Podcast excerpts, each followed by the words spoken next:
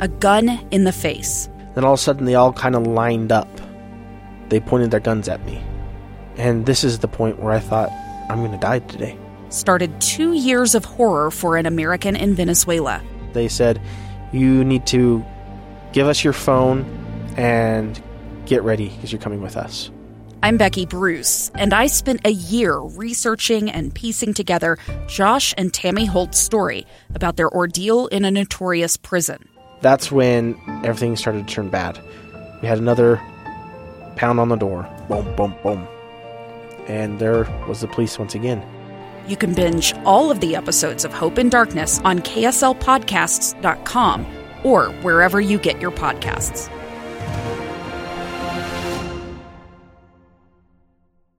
Inside Sources. Inside Sources. Inside Sources. Where KSL offers Utah deeper insights on the news. Host Boyd Matheson divides rage from reason and elevates the conversation on issues crucial to our community. On KSL News Radio 102.7 FM and 1160 AM.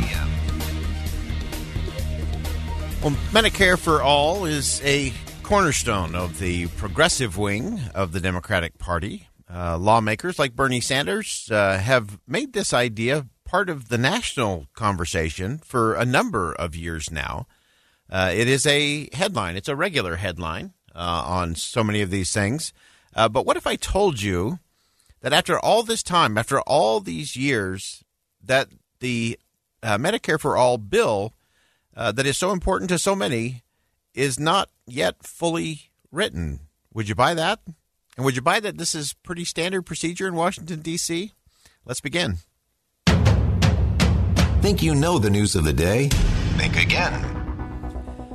Well, it is true. Some of these things haven't actually been written yet. Brian Riedl's a senior fellow at the Manhattan Institute. Previously, of course, he worked with Senator Rob Portman as chief economist and uh, is one of the smart people we go to uh, when we look to all these things. And uh, Brian, you've been really tracking this, and it's it's something that a lot of folks uh, just don't understand. That so often these these bumper sticker slogans uh, that get turned into purportedly being bills and legislation, they're they're often just half baked at best. Yeah, I mean, Medicare for All is a great example. It, it, it's a, it's been a slogan for decades. Um, it's something there's an entire movement demanding it. What the problem is is I've been arguing for years that it's completely unworkable as as actual legislation, and the, the proof of that is that the left hasn't even been able to design a full proposal to do Medicare for all. Um, the closest is Bernie Sanders has a bill in the Senate uh, that would supposedly create Medicare for all, except it's just a bunch of vague targets. It doesn't actually tell you how much we would pay providers. It doesn't tell you how it would work. And most importantly, it has absolutely no finance mechanism to pay the $30 trillion cost. They simply left out almost all of the details of how it would work and how it would be paid for. And the reason is not because they haven't gotten around to it, it's because the whole plan falls apart under those issues. Uh, and that is, uh, again, and, and, Medicare for All is just one of those things. Uh, I know you've been a, a, a, staffer in the Senate and you've seen those bills that they vote on, and you start flipping through the pages of the bill text, and there's a, a whole lot of to be determined, or we bequeath the ability to do this to some agency, uh, and there's no funding mechanism in there. And so this is, uh, it's not uh, unique just to the Medicare for All. This happens in a lot of places. It's everywhere. Um, take the Green New Deal. There was all that attention to uh, Congresswoman Alexandria Ocasio Cortez's Cortez's Green New Deal a couple of years ago.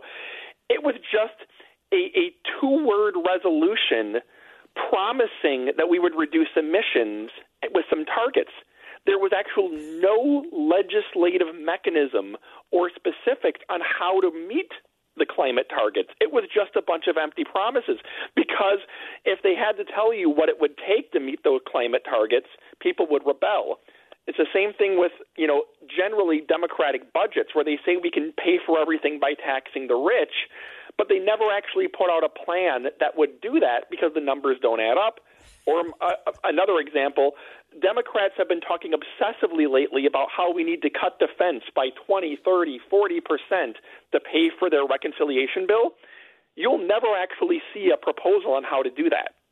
Uh. Because uh, once you have to actually figure out how to how to make it work, the whole thing falls apart. So it's all talking points. Yeah, and and just to be equal opportunity offenders, we know Republicans are equally guilty of passing bills that have few details. We know uh, some of the uh, uh, President Trump's 2017 tax bill. There were there were a few pages there that had a few things that uh, needed to be sorted out a little bit later.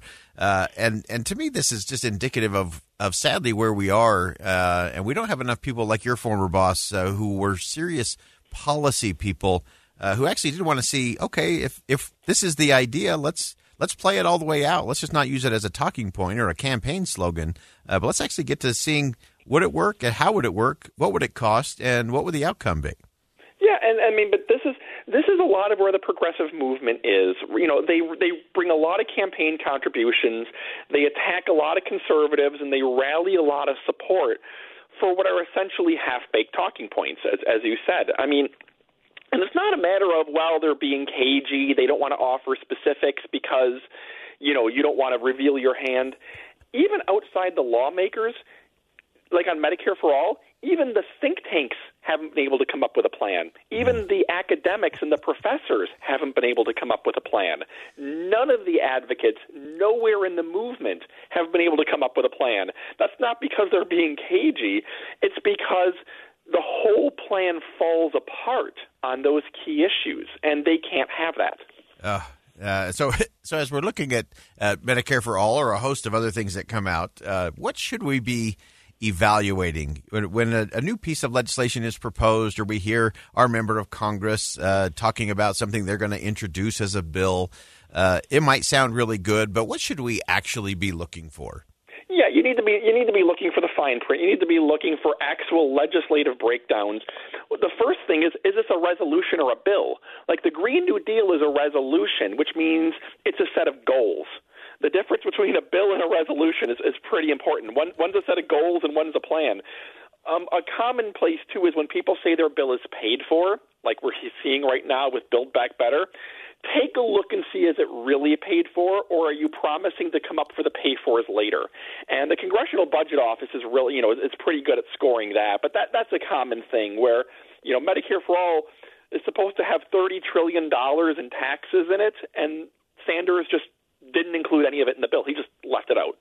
Um, and, and saying Build Back Better is not paid for in taxes either. Um, that that's a common thing to look for too. Yeah, I think those uh, those pay fors are always interesting, and then uh, it's also interesting. I know, and we've seen this in the Build Back Better plan as well. That you have uh, programs, you have a ten year bill, uh, but then you have a, a, brand new program to be funded, but you're only going to fund it for the first three years, uh, and uh, somehow you can count that as savings, or even the things like the SALT tax of hey, we're actually going to be collecting more taxes because we're not going to sunset this provision. a lot of that gets pretty confusing pretty fast does, and, and they're taking advantage of that. They're looking for the headline that says paid for. And I'll be honest, a lot of reporters who cover this stuff, they're looking for any excuse to parrot Democratic talking points.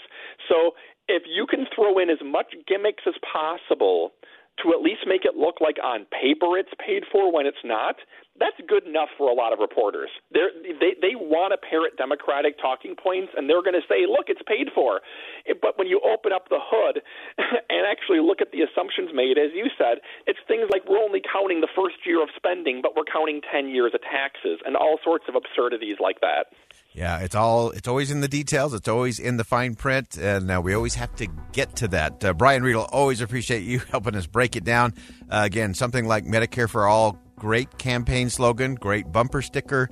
Uh, it's not even yet a full bill because it just doesn't stand up. We got to get past the headlines of these big bills that sound great, and we got to get to the real part of it with some authenticity, some transparency, and some accountability. We got to rethink how bills are getting done. Think again with Boyd Matheson on KSL News Radio. I'm Dave Cawley investigative journalist and host of the podcast Cold. Don't miss Cold's new season 3, where I look into the unsolved disappearance of Sheree Warren, a woman last seen leaving her job at a Salt Lake City office in 1985. Police cast suspicion on Sheree's estranged husband and boyfriend, but never made any arrests or recovered Sheree's remains. Find Cold Season 3, The Search for Sheree, anywhere you get your podcasts.